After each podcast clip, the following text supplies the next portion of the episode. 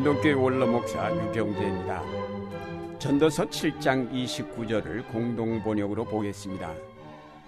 그러나 이것 하나만은 깨달았다. 하나님은 사람을 단순하게 만드셨는데 사람들은 공연히 문제를 복잡하게 만든다. 이 말씀대로 원래 하나님은 인간을 단순하게 생각하고 단순하게 살도록 만드셨는데 인간이 하나님을 떠나면서부터 그 생각이 복잡해지고 그 삶이 단순치 않게 되었습니다. 아담과 하와가 에덴 동산에서 거칠애 없이 단순하게 살 때 진정 자유로웠고 기쁨과 만족감이 있었습니다. 그러나 죄를 지으면서 저들은 부끄러움을 알게 되었고 거칠애를 생각하게 되었고 근심과 불안에 사로잡히게 되었습니다. 죄가 인간의 단순성을 빼앗아 버렸습니다. 인간을 복잡하게 만들어 놓았습니다. 이 단순성의 상실이야말로 인간의 가장 큰 비극이 아닐 수 없습니다. 오늘날 컴퓨터가 우리 생활 속에 필수품이 된 것은 우리의 생활이 그만큼 복잡하여졌다는 것을 말해주는 것이요. 그것은 우리의 자유가 그만큼 제한되고 근심과 걱정은 점점 많아졌음을 의미합니다. 현대인들은 원초적인 단순성을 상실하면서 정신병적인 증세를 나타내고 있습니다. 필요 이상의 것을 가지려 하고 갖지 못하면 초조해야 합니다. 이런 일들로 해서 우리의 삶은 매우 분주합니다. 차분히 들어앉아 책을 볼 시간도 없고 조용히 명상에 잠길 시간도 없습니다. 현대인들은 바쁘지 않으면 불안을 느낍니다. 아침부터 저녁까지 무엇에 쫓기는 사람처럼 뛰어다니다가 피곤에 지쳐 쓰러지곤 합니다. 너무나도 급속하게 바뀌어가는 사회에서 낙오자가 되지 않으려고 안간힘을 쓰다 보면 누구나 정신병에 걸리기 쉽습니다. 사람들은 정신없이 복잡하고 바쁜 서울과 같은 도시를 좋아하지 않습니다. 언젠가는 이 바쁜 생활에서 은퇴하여 시골에 가서 한가롭게 여생을 보낼 것이라는 꿈을 누구나 지니고 있습니다. 사람들은 한가롭고 평화로운 시골집을 누구나 자기의 고향으로 그리고 있습니다. 그것은 인간의 본성이 단순하게 지어졌음을 나타냅니다. 예수님이 오셔서 전한 복음의 핵심은 하나님의 나라입니다. 그런데 그 하나님 나라는 어린아이와 같이 단순한 사람들만이 들어갈 수 있다고 하셨습니다. 너희가 돌이켜 어린아이들과 같이 되지 아니하면 결단코 천국에 들어가지 못하리라. 또 예수께서 말씀하셨습니다. 가난한 자는 복이 있나니 하나님의 나라가 너희 것이미요 라고 하셨고 부자는 하나님의 나라에 들어가기가 어찌나 어려운지 낙타가 바늘귀로 들어가는 것만큼 어렵다고 하셨습니다. 예수님께서 영생을 묻는 부자 청년 관원에게 네 가진 모든 것을 팔아 가난한 자에게 주고 나를 따르라고 하셨습니다. 단순해지지 않고는 하나님의 나라에 들어갈 수 없다는 것입니다. 예수님께서는 재산 문제로 자기를 찾아 나온 무리들에게 삶과 모든 탐심을 물리치라 사람의 생명이 그 소유에 넉넉한 데 있지 아니하니라고 하시면서 어리석은 부자의 비유를 말씀하셨습니다. 재물 쌓기에만 정신이 없는 사람들은 하나님의 나라에서 멀다고 하신 것입니다.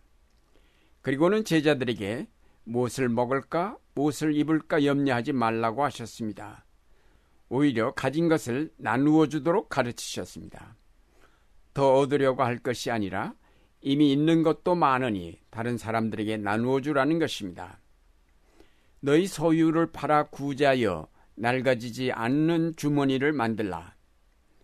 소유에 집착하지 않고 모든 것을 버리고 다른 사람만이 예수님의 제자가 될 수 있었습니다.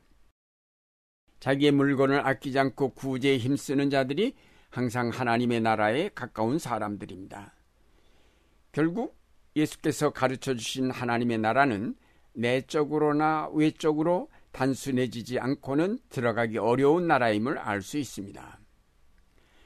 사도 바울은 예수님을 만난 이후에 모든 것을 버리고 오직 하나님의 나라만을 추구하여 갔다고 하였습니다.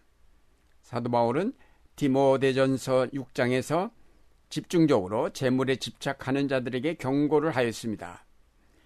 부하려 하는 자들은 시험과 올무와 여러 가지 어리석고 해로운 욕심에 떨어지나니 곧 사람으로 파멸과 멸망에 빠지게 하는 것이라. 그러면서 돈을 사랑함이 일만하게 뿌리라고 하였습니다. 그리고 부한 자들에게 정함이 없는 재물에 소망을 두지 말고 하나님께 소망을 두면서 선한 일을 행하고 선한 사업에 부하고 나눠주기를 좋아하며 동정하는 자가 되게 하라고 하였습니다. 그래야 그가 하나님의 나라에 들어갈 수 있다고 하였습니다. 그러나 우리가 예수님의 이런 교훈을 그대로 받아들이기에는 가진 것이 너무 많습니다. 현재 우리 마음의 상태로는 자기를 버리고 예수님을 따라가는 것은 대단히 어렵습니다. 우리 자신의 삶이 근본으로부터 변화되지 않고는 단순해질 수도 없고 예수님을 따라갈 수도 없습니다. 그래서 예수님은 거듭나야 하나님 나라에 들어갈 수 있다고 하셨습니다. 사도 바울은 옛사람이 죽어야 한다고 했습니다. 그리스도 안에서 우리가 거듭나고 새 사람이 되었을 때 일어나는 뚜렷한 변화는 가치관의 변화입니다. 우리가 이제까지 가치 있다고 생각한 이 땅에 속한 재물이나 명예나 권력 대신에 하나님의 나라를 가장 가치 있는 것으로 생각하게 됩니다. 따라서 그리스도 안에서 거듭난 사람은 이 세상의 어떤 것보다도 먼저 하나님의 나라를 추구하여 나가게 됩니다. 우리가 진정으로 하나님의 나라와 그 의를 추구해 나아갈 때에 우리의 삶은 단순해질 것입니다.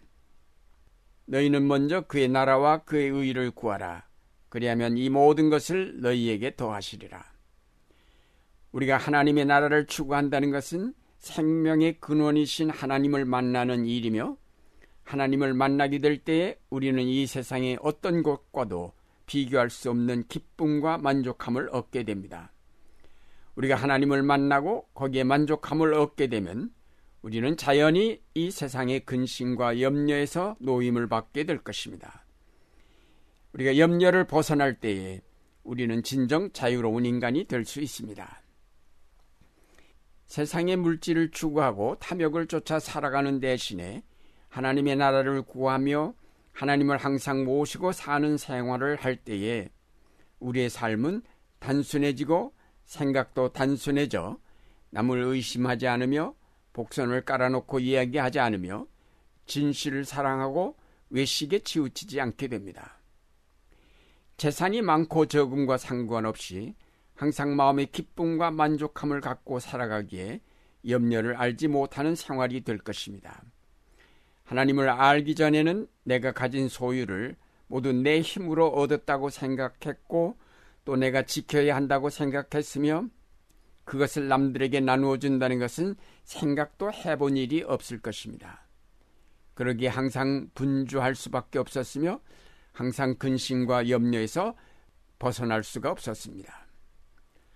그러나 하나님의 나라를 추구하면서부터는 우리의 생각이 전혀 바뀌어지게 됩니다.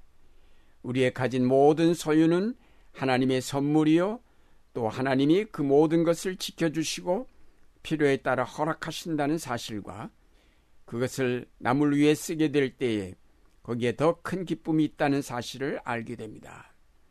하나님의 나라를 추구하는 사람들의 마음가짐이 항상 이러할 때 그는 참으로 상급받을 하나님의 백성이 됩니다. 사랑하는 여러분, 우리는 잃어버렸던 우리의 단순한 삶을 되찾아야 하겠습니다. 하나님의 나라는 단순한 어린이들이 들어가는 나라입니다. 가난한 자들이 들어가는 나라입니다. 마음이 청결한 자가 들어가는 나라입니다. 여러분의 마음과 생각과 생활이 단순해지도록 성령께서 능력 주시기를 기도하시기 바랍니다. 이 땅에서 낡아지는 것들을 털어버리고 낡아지지 않는 하나님의 나라를 소유하는 여러분이 되시기를 바랍니다.